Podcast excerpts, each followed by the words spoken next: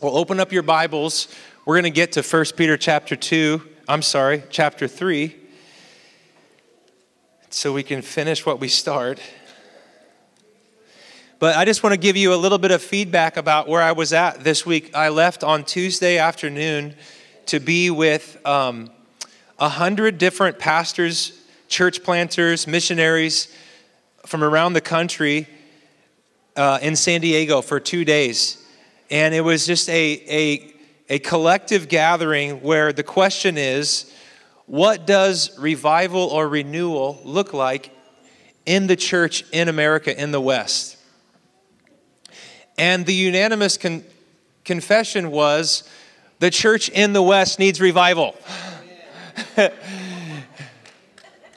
We got 3 golf claps. I was surrounded by talented, super smart, super gifted, super anointed.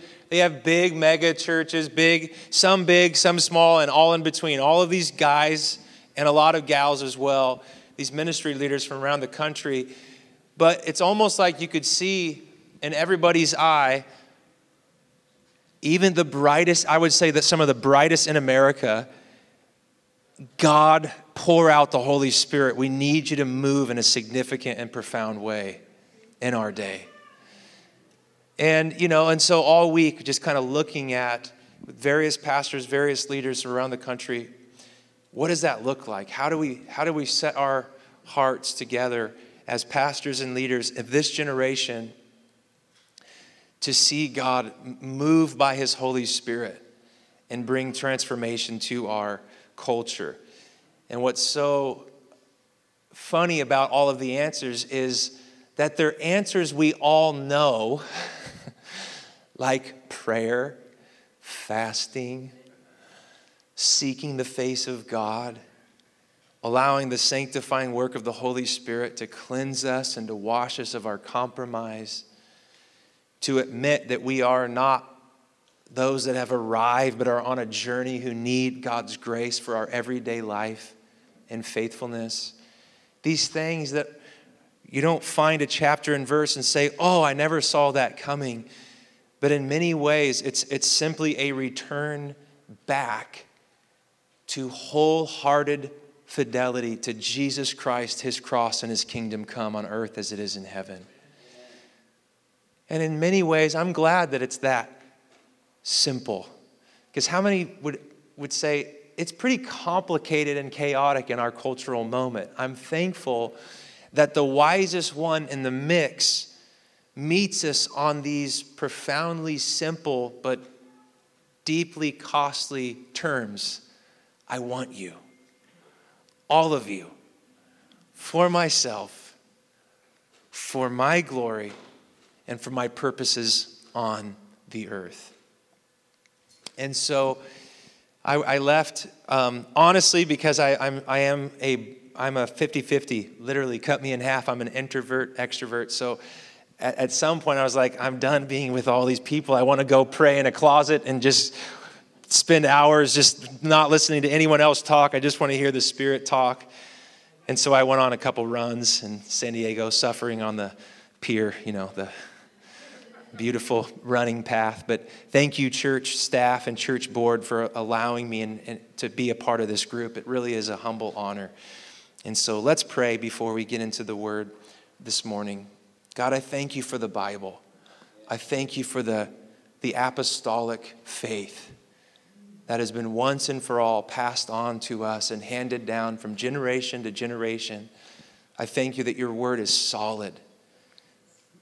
I thank you that your word is sure, that the confession of our faith is the solid rock, the stone laid in Zion, the unshakable, unmovable reality of Christ and His kingdom. And Father, I pray that we would double, triple, and quadruple down on our faith and fidelity to the one thing, Jesus, Him crucified, resurrected, ascended, and soon coming. I pray, Lord, that you would so reach out your right hand and grab a hold of the inner man or the inner woman of your church, and you would shake us from our slumber. Give us a vision of your beauty and your glory, And God, enable and empower us to give our life, the life that you've been so faithful in, to say, God, here we are. Use us for your glory and your purpose and your pleasure. In Jesus' mighty name we prayed.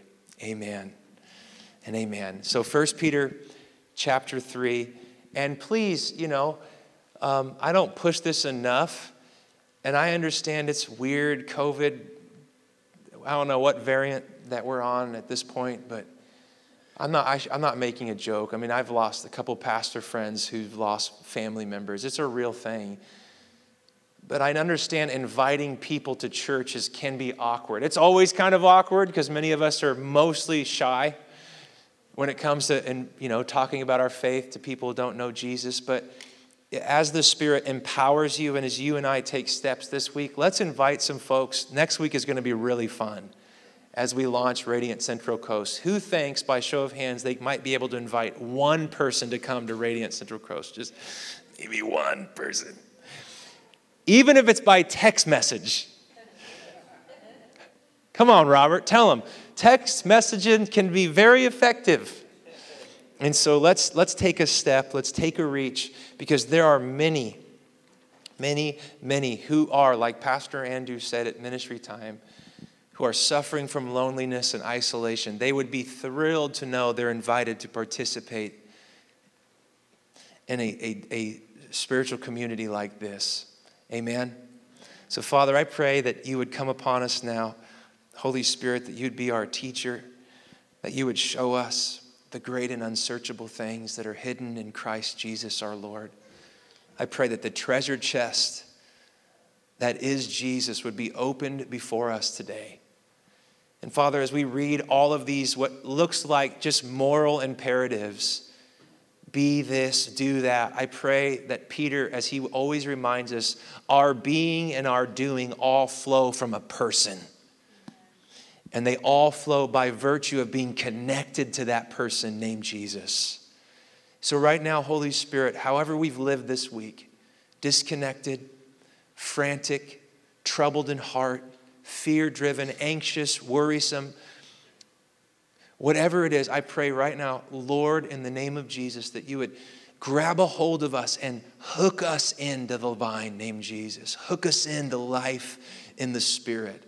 God, we want an upgrade in our thinking. We want an upgrade in our being. And we certainly want an upgrade in our doing.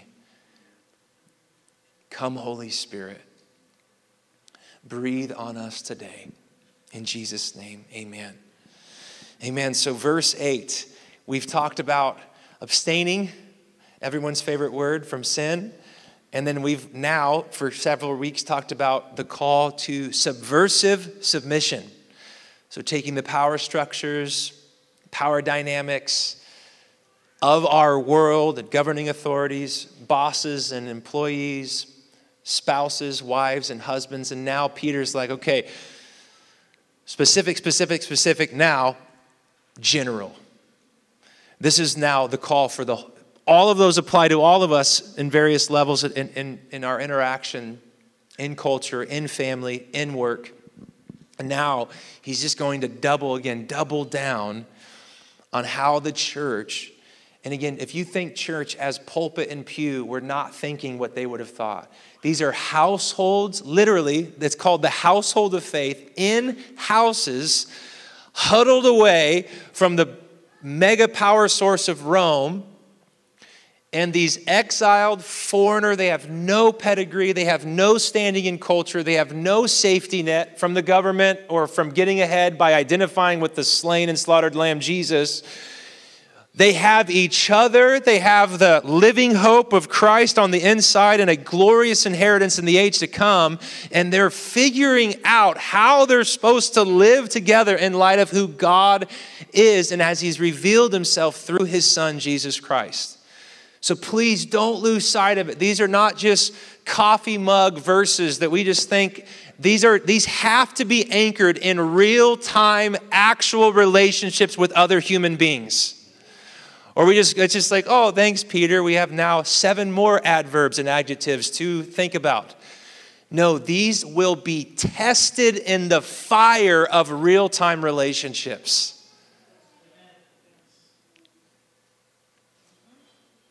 And I am so struck by how much I have fallen victim to this kind of thinking.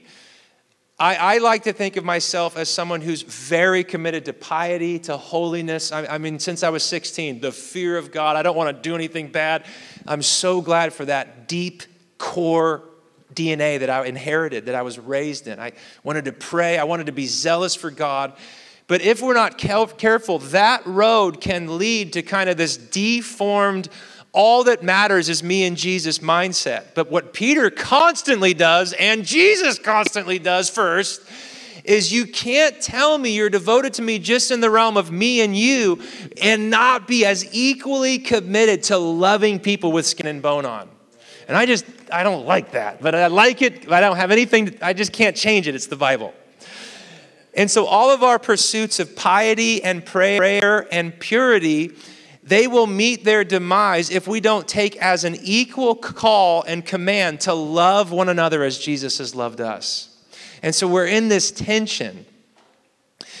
And Peter's already made the argument, husbands, if you're a jerk to your wife, your prayers are hindered.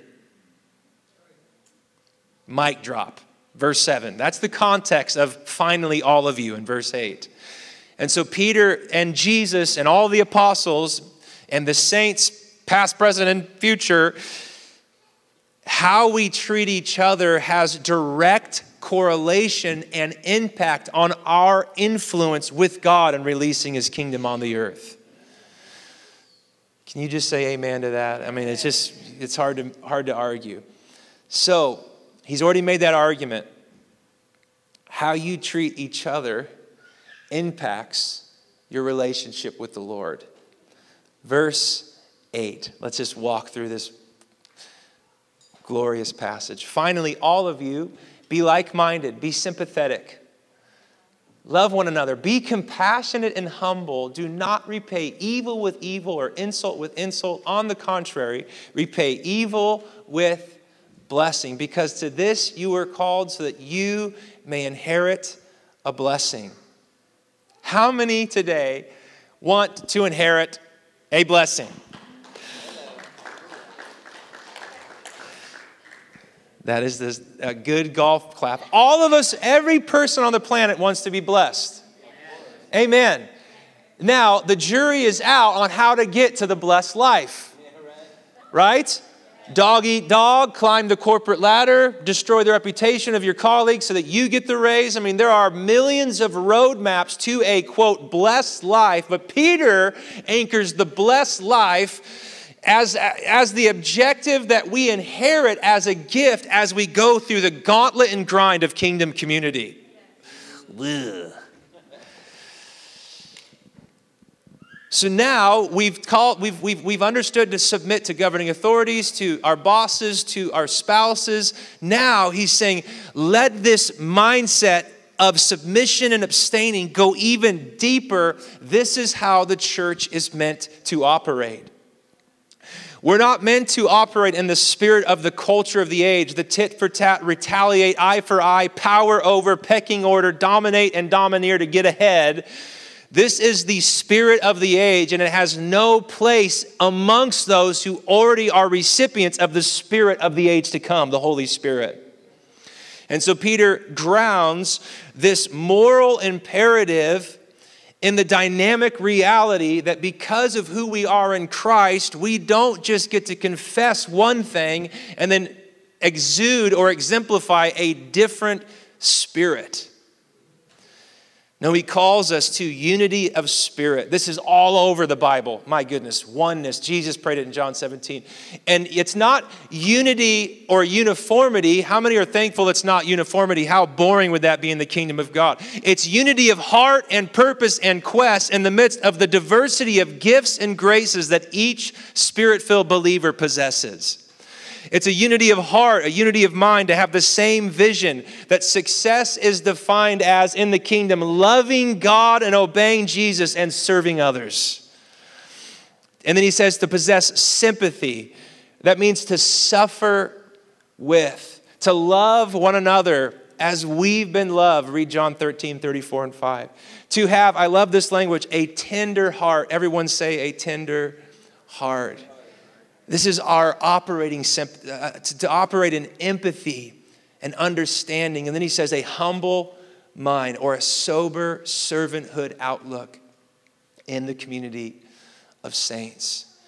One commentator summarizes these five imperatives. How one thinks and how one feels provide the central concept for how one loves. And in both directions, humbleness of mind, like-mindedness of purpose, sympathetic and tender-hearted, these are the guardrails to saying yes to becoming a loving community built on Jesus Christ. And I honestly, to summarize these first few verses, and I've got to move on, it's really the word meekness. Everybody say meekness. If there is one thread that ties all five imperatives, humility, sympathy, compassion, oneness of mind, brotherly and sisterly love, it would be meekness. Jesus said in Matthew 5:5, blessed are the meek, for they will, say the I word again, inherit the earth. Interestingly, you think Peter picked up a cue from his rabbi Jesus. Same word. You want to inherit a blessing, possess and grab a hold of a spirit of meekness. Now, here's something that we have to understand as believers in Jesus. There are many things we pray to happen to us, and Jesus is like, I've already done the work in you. I now need you to go after this thing that is only found in partnership with me doing a deeper work in you. So why am I not more sympathetic? I'm praying for it. Why am I not more compassionate? I'm asking him to do it. Why am I not more humble? These are things, I love it, that he says to take a hold of them so that you will inherit a blessing. In other words, these are tested in real time and concrete interactions and honest conversations where you want to get even. Instead, you're like, I bet you they had a bad day. I'm going to let that slide. Last night, Ethan, in our room, just waking us up, I was so angry, and my wife and I know that I feel like Saturday night is always a tough night of sleep because Sunday's coming. And in my flesh, and I'm not tooting my horn, please, because there's 80 other times I've not done this. But she's like, babe, you can go to the other room. And in my flesh, I'm like, that room doesn't have a fan. That's not our bed. Why would I do this? And she's the one who suffers. Like, I've been gone all week. But in my heart, I'm like, Chad, think of the stinking passage you're preaching tomorrow. I promise you I was tested at 12 a.m. And I stink at falling back asleep. But honestly, so when we look at these five verbs and we grab a hold of these things, the only way we grab a hold of them is in moment by moment relational reliance on the Holy Spirit to say there's a way to react in the flesh right here and right now, but I'm going to grab a hold of humility that there's a greater purpose in my family than just Pastor Chad sleep before preaching on Sunday. Don't think I'm godly. I'm telling you, it's 80-1 ratio when I'm that way. But I'm on a journey to get more like Jesus, like you. How about you? And so when we talk about inheriting a blessing, when he says don't repay evil with evil, these things, they don't happen to us as spectators on the stands. They happen in the field of real life. I'm telling you, when we see Jesus in the age to come, all of those things that we thought we were at our least, like spiritual or godly or like devotionally devoted, he's going to be like, all of those times when you felt nothing, but every time the Spirit revealed that's out of sync with Christ's character, out of his conduct, and you responded in weak, humble love. He's like, all of those times, your roots were growing deep, deeper, deeper to the river of life, and you're bearing fruit, even when you didn't know you were bearing fruit. I'm telling you, godliness is as unflashy, un-Instagram worthy than you and I could ever comprehend. Many of us think, I'm becoming more like Christ and I'm aware of it. He's like, no, wait to the end of your life and look at all the mundane where you just said yes to cultivating the spirit of the age to come instead of the spirit of the age. When you did that, every single time it moved my heart. Even if you didn't feel a stinking thing. Comprende in Espanol, stinking thing. No comprende. Meekness. And why I love that meekness, patience, gentleness, peacefulness, humility, submissive, obedience, that's meekness. I love that this really possesses all of these five imperatives, because meekness is power and submission. What I love, Peter's already told us, live as free people, verse 13 of chapter 2. So we're free through the gospel. And why I love meekness is it's a willful choice to put others above me. I'm never a victim. I'm never of a, I have no agency. I have no will. I have no choice in the matter. No, because meekness is the road to blessing. I always have a choice to choose that path. I have power to choose my mindset, what I focus on, and how I operate in this situation. And how many are so thankful the devil has his heyday when we think choice and agency are out of the equation. I'm just stuck in worry. I'm just stuck in sin. I'm just stuck in compromise. I'm just stuck in depression. I'm just stuck in anxiety. And the lie of the enemy is to create such a larger picture that it blocks your vision of what is possible, because you still have a choice no matter what, even if it's just an internal choice. And he makes it feel helpless and hopeless, and we're paralyzed to take a step. Peter, because meekness is the way, I love that even if you're in prison, Acts chapter 16, you can sing a song and chains can fall off. We all want to be blessed, and Peter says the way to blessing is through the way of those five descriptors summarized in a spirit of meekness. We're called to become like Christ in every single way, especially how we relate to each other. I love this. For this you were called. Everyone say, for this you were called. I want you to know we are called to inherit a blessing.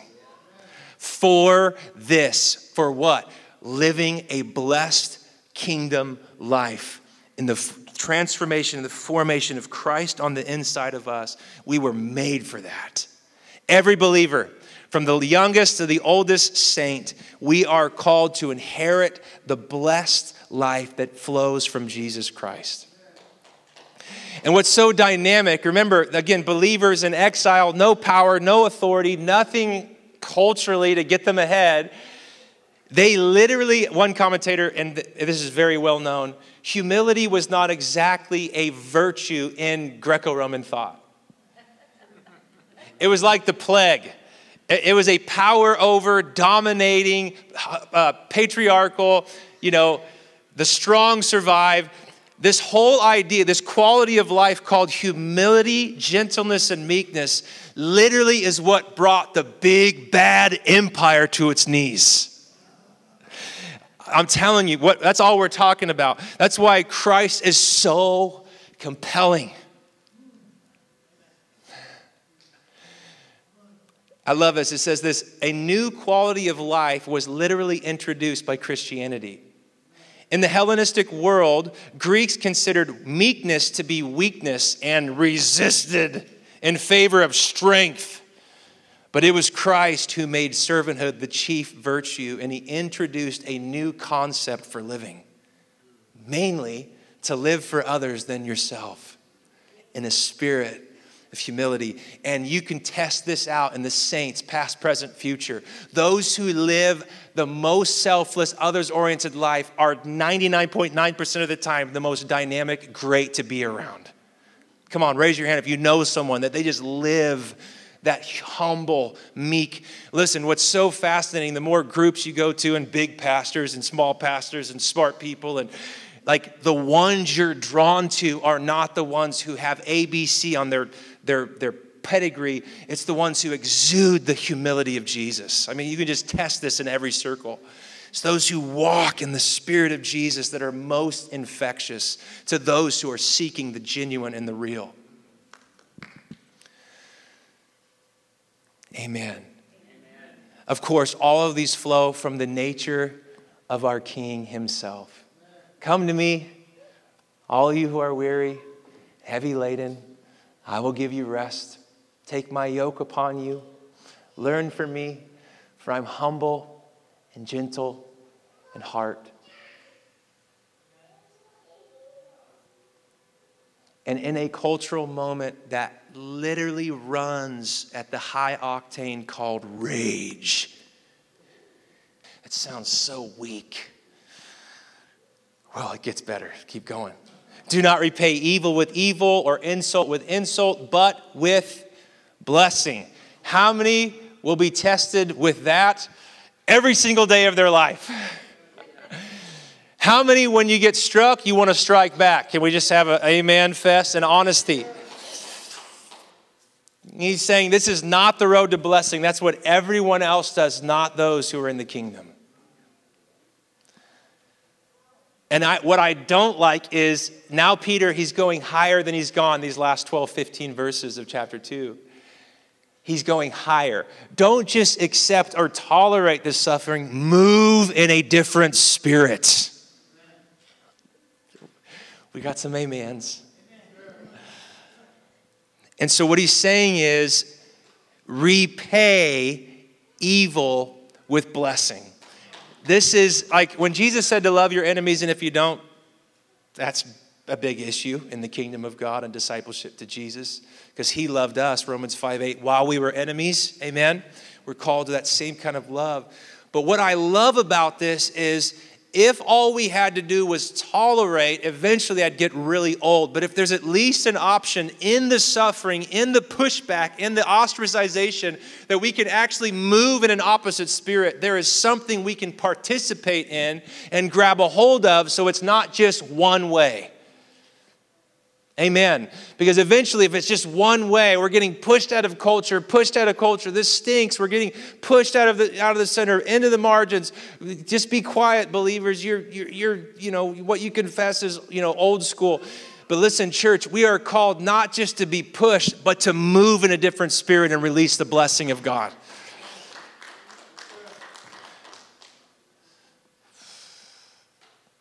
We all want to inherit a blessing. Peter gives us the roadmap to the blessing. He quotes Psalm 34, by the way, which is where Radiant Church, it's every Radiant Church's pinnacle passage. Psalm 34, verse 5, you see it on our back of our signs. Those who look to him will be radiant. Their faces will never be covered with shame. He goes on to say, whoever would love life and see good days on earth must keep his tongue from evil and his lips from deceitful speech. He must turn from evil and do good. He must seek peace and pursue it. For the eyes of the Lord are on the righteous, and his ears are attentive to their prayers. But the face of the Lord is against those who do evil. So Peter, right here in this passage, he quotes Psalm 34. It's on the screens. I was quoting it. It's there. You got it. He just quotes, he just rips off Old Testament. He's like, you want to know how to live blessed? The blessed life is not on the other side of a tongue that just speaks any old way at once. Can anyone receive the discipline of the Lord this morning in the house of God? I love Peter. He's just such a stinker. You want to inherit a blessing? Everyone in the church, in the house church, yes, Peter, we want blessing. Repay evil with good. No, that's the blessing. Peter, we want a blessing. I love it. He goes next. Who wants to live a good life and inherit life? He's quoting Psalm 34. Imagine everyone in the church, they probably didn't preach like as a monologue. It was probably much more conversational. Who wants the good life? We do. Who wants the good life? All right, here's how you do it. Don't let any kind of talk come out of your lips that does not take into account the dignity and honor that person you're talking to or about, that he or she bears my image. Whoever, and everyone's like, is that the good life? But they're mean to us. They slander us. They say we're backwards. They say that we're bigots. They say we're so old school. They say because we hold to a historic view of God and life and sexuality and salvation and flourishing for culture and society, because it's built on a crucified, resurrected, ascended, soon coming king. Ugh. And he's like, I don't care. I've taken into account all of that. If you want the good life, then evidence that you actually want that will be found and flow from the fruit of your lips. How are you talking in this hour? How do you talk about people, about issues? He's saying this, keep your tongue from evil and your lips from speaking deceit.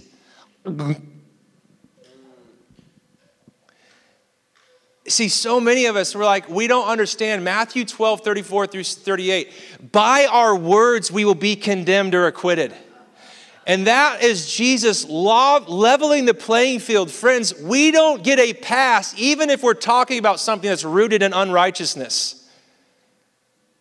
That doesn't mean we can't have counter opinions or have a strong belief of the justice and character and kingdom of God. But for some reason, so many of us includes me, I think I get a pass when it pertains to certain dynamics of life. I can talk any way I want. And Peter's like, nah. You want the good life? Turn from evil and do good. Seek peace. Look at this. Seek peace. Where is it? Where's the shalom of God? Where's he interacting? Where's he moving? And then go after it. Pursue it. And this may be one of the greatest promises of the Bible. I'm sure there's more that are better, but for now, because it's our text, it's the greatest. Because he's still talking about abstaining and restraining and submission. If you just, the whole letter is, it's kind of cloaked in Christ-likeness. Interesting. For the eyes of the Lord are on the righteous. Oh. Where are those who are living in that humble, difficult restraint? They're not walking in the spirit of the age. They're walking in the spirit of my son. Where are they? You know what? Eyes speak of intimacy, proximity, warmth.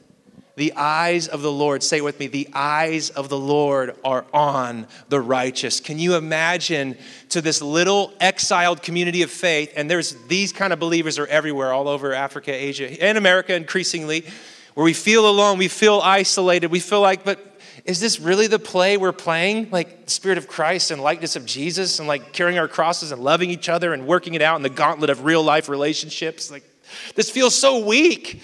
This doesn't feel like it's going to change anything.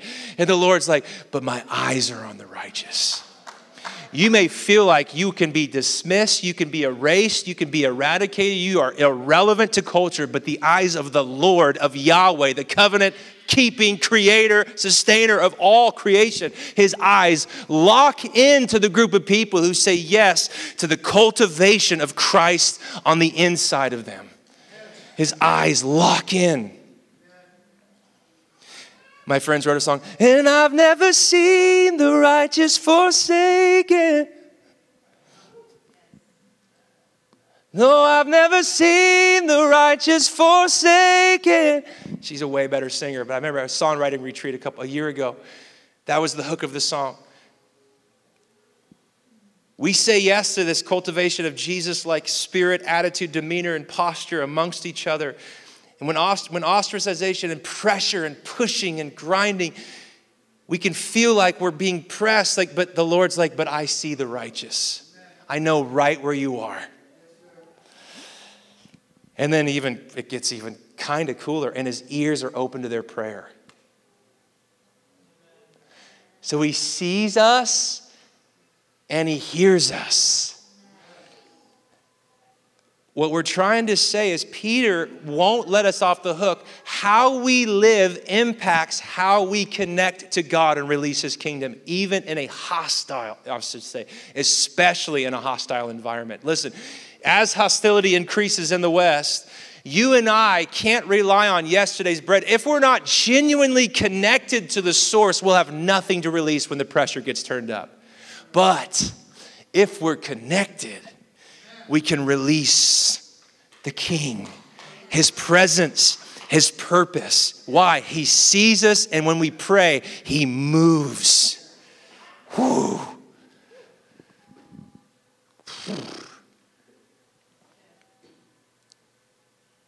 Everyone wants, look, I love it. Peter addresses like the three core desires of every human. Everyone wants to be blessed. Everyone wants a good life. And everyone wants to see good days. Here's the path, he says. Bless you. I love you. Restrained lips, humble and holy hearts, peacemakers who are devoted to prayer. That's the summary of those verses.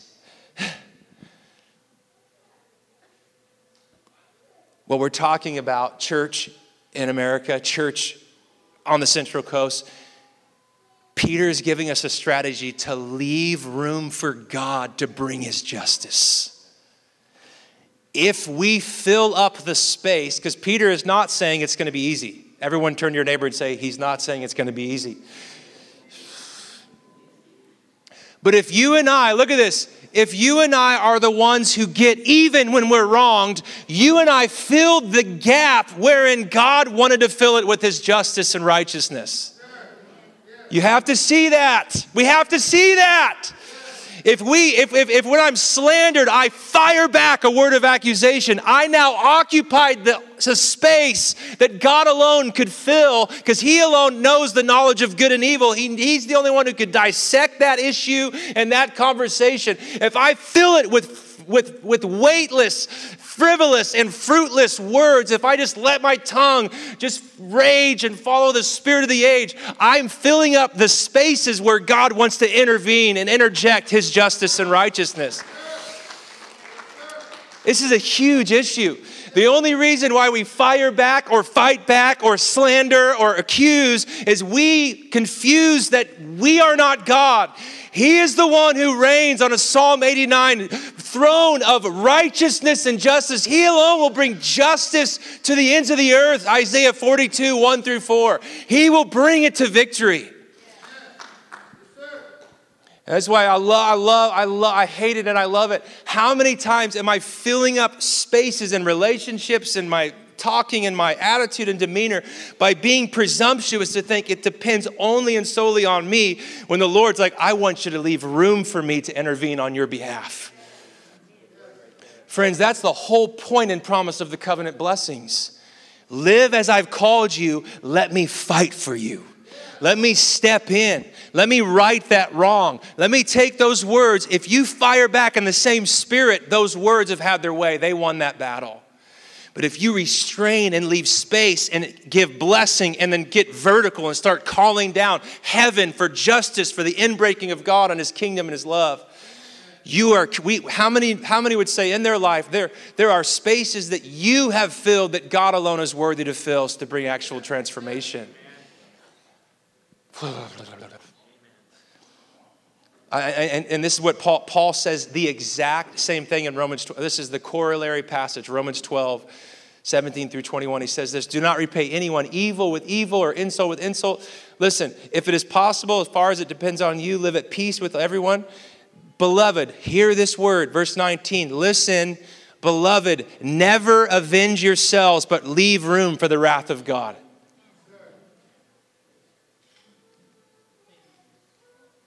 The problem is that we actually have too low of a God who still intervenes. We have too low of a view. But Paul's like, leave room. Everyone say, you gotta leave room. Vengeance is mine, says the Lord. I will repay, says the Lord. How many believe part of the confession of a Christian is that we have hope and confidence that there is a God who will intervene. He intervenes between now and the age to come, but he will definitively intervene at the end of the age and overthrow every wrong and make it right. Justice and judgment are coming. You and I get to participate in the justice of God as we leave room, move and operate in the opposite spirit than the spirit of the age, sowing seeds of the kingdom, knowing that there's an enemy who sows counter seeds. Both are going to grow, but God will have the last say when he sends the angels to reap the harvest. We gotta leave room. Too many of us don't leave room for God to intervene. I can't even count. I told 80. It's probably hundreds, thousands. But the Lord wants us to leave room. Now here's what he says. Here's how we leave room for God to intervene. And these are everyone's favorite verses. If your enemy's hungry, feed them. If they're thirsty, give them something to drink. For in doing this, you'll heap burning coals on their heads. We like that part. Come on, is anyone in the room? Do we understand how countercultural following Jesus is in the hour we live? It is like men it's like Mars. It's like the gnarliest call. And we're so familiar. All of us have Bibles. But friends, these are not just, oh, that's nice. That was the first century. What did they know? The most dominant empire at that point in history that could bring them to their knees if they just said yes to the cultivation of Christ-likeness. It's so weak. It's so foolish. It's so we think we need to help God, but I'm telling you, we don't need to help God. He's so wise.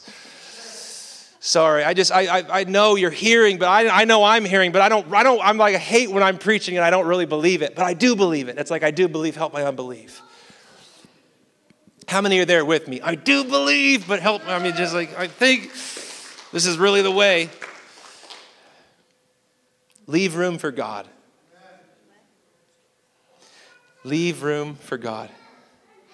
By your words, you'll be condemned. By your words, you'll be acquitted. With the tongue, we praise our Lord and Father, and with it, we curse men who have been made in God's likeness. Out of the same tongue come praise and cursing. My brothers, this should not be. Can both fresh water and salt water flow from the same spring? Can a fig tree bear olives or a grapevine bear figs? Neither can a salt spring produce fresh water. That's James, Jesus' brother.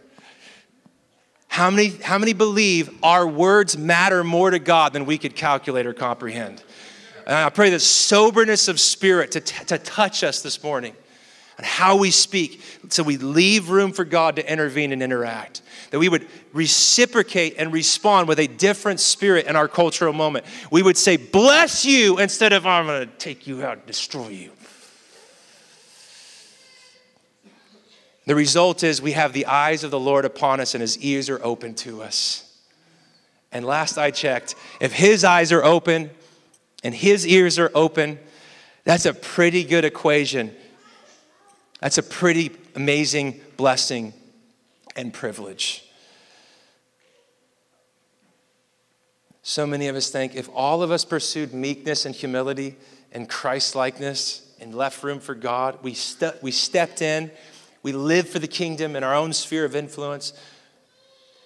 We struggle with believing that that's enough. And I want you to know it's okay to struggle with that, because I struggle with it. I often think God needs my fleshly extras, my decibel level, my zeal. And I love my zeal. But the most confident, most rooted in truth person in the room is not the most eloquent, the most loud, the most articulate, the most powerful. It's the one who believes that the God who spoke is the God who will do and accomplish.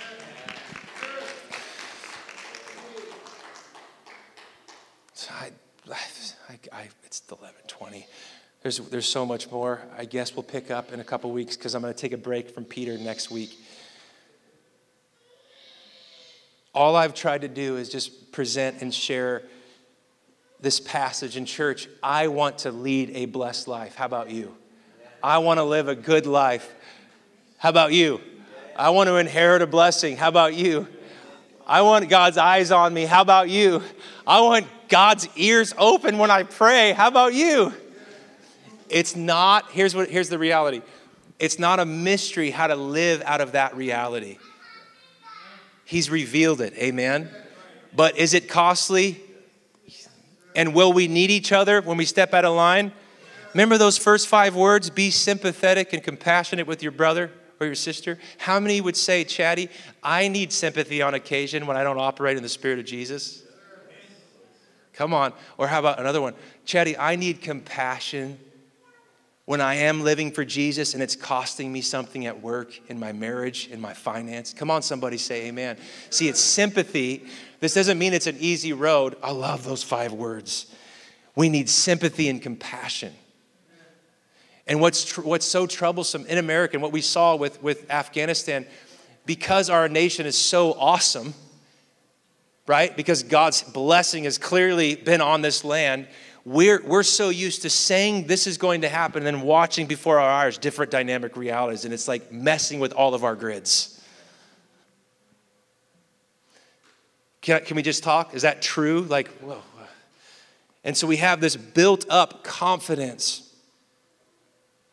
And the Lord in his mercy is, he allows things. I'm not saying sometimes he causes them. Just read your Bible. Certainly he allows things, certainly for his church to say, reallocate your confidence and double down on me and my faithfulness. And, by the way, double down on my call for you to be a part of the transformation. Come on. How do we do it? By being formed in the image of the one who every knee will bow before and tongue confess that he is Lord. Do you see that? The greatest difference we can make is by saying a deeper yes to being formed in the image of the one who has the name above every name. How many believe that? Every knee will bow, every tongue will confess and acknowledge that Jesus Christ is Lord. And here's what the Lord showed me in closing. I remember I was driving on the coast. I was getting ready to preach at an interdenominational church in San Luis Obispo, this gathering of worship in different churches. I remember the Lord showed me the bay. If anyone knows the Avila, that kind of the big, looks like a magnet. That's what the Lord spoke to me. It's this big curve. Everyone's seen a magnet like Acme, like cartoon magnet. Okay. You. And what I saw, why Peter's so stinking firm on this, be formed in a different spirit. Be formed in a different spirit. Be formed in a different spirit. The spirit of Jesus, the spirit of Jesus. Be formed. The reason he's so relentless is because the way magnets work is opposites attract. And as I'm driving to Avila to go preach, I remember the Holy Spirit put Philippians 2 on the inside. My Greek scholar, dear friend, Dr. Ryan Giffen said it's the number one passage that's been written about in the whole Bible. More papers, more scholarly work on the passage that describes Christ, who had all glory, power, authority. He forego all of those privileges to be used on himself, and he gave his life away in service. That's the passage. I remember the Lord showed me, Chad, if my people actually say yes to being formed in the spirit of Jesus, like Jesus, it will provide the opposite to the spirit of the age. And unlike the devil who says, if you really say yes to that, you'll lose your cultural relevancy. On the contrary, the Holy Spirit said, that actually creates the opposite force that the culture is desperate to bump into to pull them into the reality of the one who transformed us by his grace and his love. If we're operating in the same spirit, who's ever put positive on come on, every kid in the room. Come on. Same spirit, like and like. How many would say, turn on the news, we're in a reality. So the invitation before us is to become we'll call us the positive to the negative, so that there's actually something that's wooing and drawing a culture that's dying from its own table of secularism, feasting on its own confessions and narratives and truths or non-truths or half-truths. That house is going to crumble, but there will be a house that's built on a rock that will stand in every storm, and we can offer bread to a desperate world. That's why Peter and why Jesus and James and Paul, they're like, there's actually, I know this thing. I love the Bible. There's very little verses that say, here's how you go outreach. There's 800,000 verses. If you'll become this kind of people, I'm going to draw people.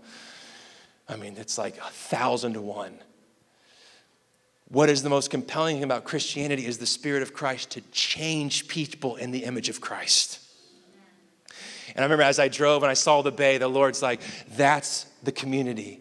That magnetic, radiant community, cultivating the opposite spirit of the age, the spirit of Jesus, that will actually be the drawing, wooing force for the hour. How many want to be magnetic? To operate in a different spirit. I do. And I can't get there. I need help. I need the Holy Spirit. I want to be more like Jesus. So let's stand on our feet. Let's just welcome the Holy Spirit to go deeper. Maybe you're here this morning, you're like, Chatty, my mouth, my tongue is a mess. It's like a fire. And you're like, you're right. The Bible actually calls your tongue a fire. It's almost impossible to tame. You're right. The Bible says it's like a wild animal. But there is one who can be Lord over your heart, your mind, your life, and your emotions and your tongue, and his name is Jesus. His yoke is easy and his beautiful burden is light. And so can we just say right now to the Romans 8:6 invitation to be governed by the Spirit. Can you just pray that? 1 Thessalonians 5:23, say, Father, sanctify us by the Spirit of truth. Cleanse us. Transform us from the inside out. And Father, this preacher confessed, I so often do not believe that this is enough to bring transformation. But Lord, I lay my opinions down before the gospel, before the word. And I want to leave room for you. Because the last I checked, you're the one that doesn't want anyone to perish, but all to come to repentance and faith and the knowledge of the Son. You're the one who left heaven, went bankrupt so that I could be rich in your grace and your mercy. You're the one that gave your life to save the world. You're the one that loved me not at my best and brightest, but at my deepest, darkest rebellion and sin. And you loved me and gave yourself for me. And so, Holy Spirit, as a church, we say we want to be superintended and governed by the Spirit of Jesus himself. So come, Holy Spirit.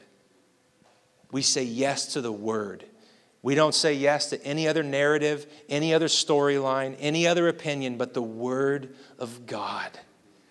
And I thank you, Lord, that you've placed people in this room to serve as that magnetic force in their workplace, in their marriage, in their friendships, in their relational networks, in their neighborhoods, at the grocery store, to walk in an opposite spirit that actually we think that devil says, oh, you're going to be so repulsive. It's actually offering a compelling alternative to every other story out there.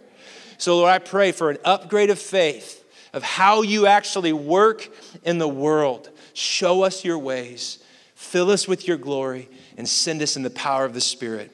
In Jesus' name, we all said, amen and amen.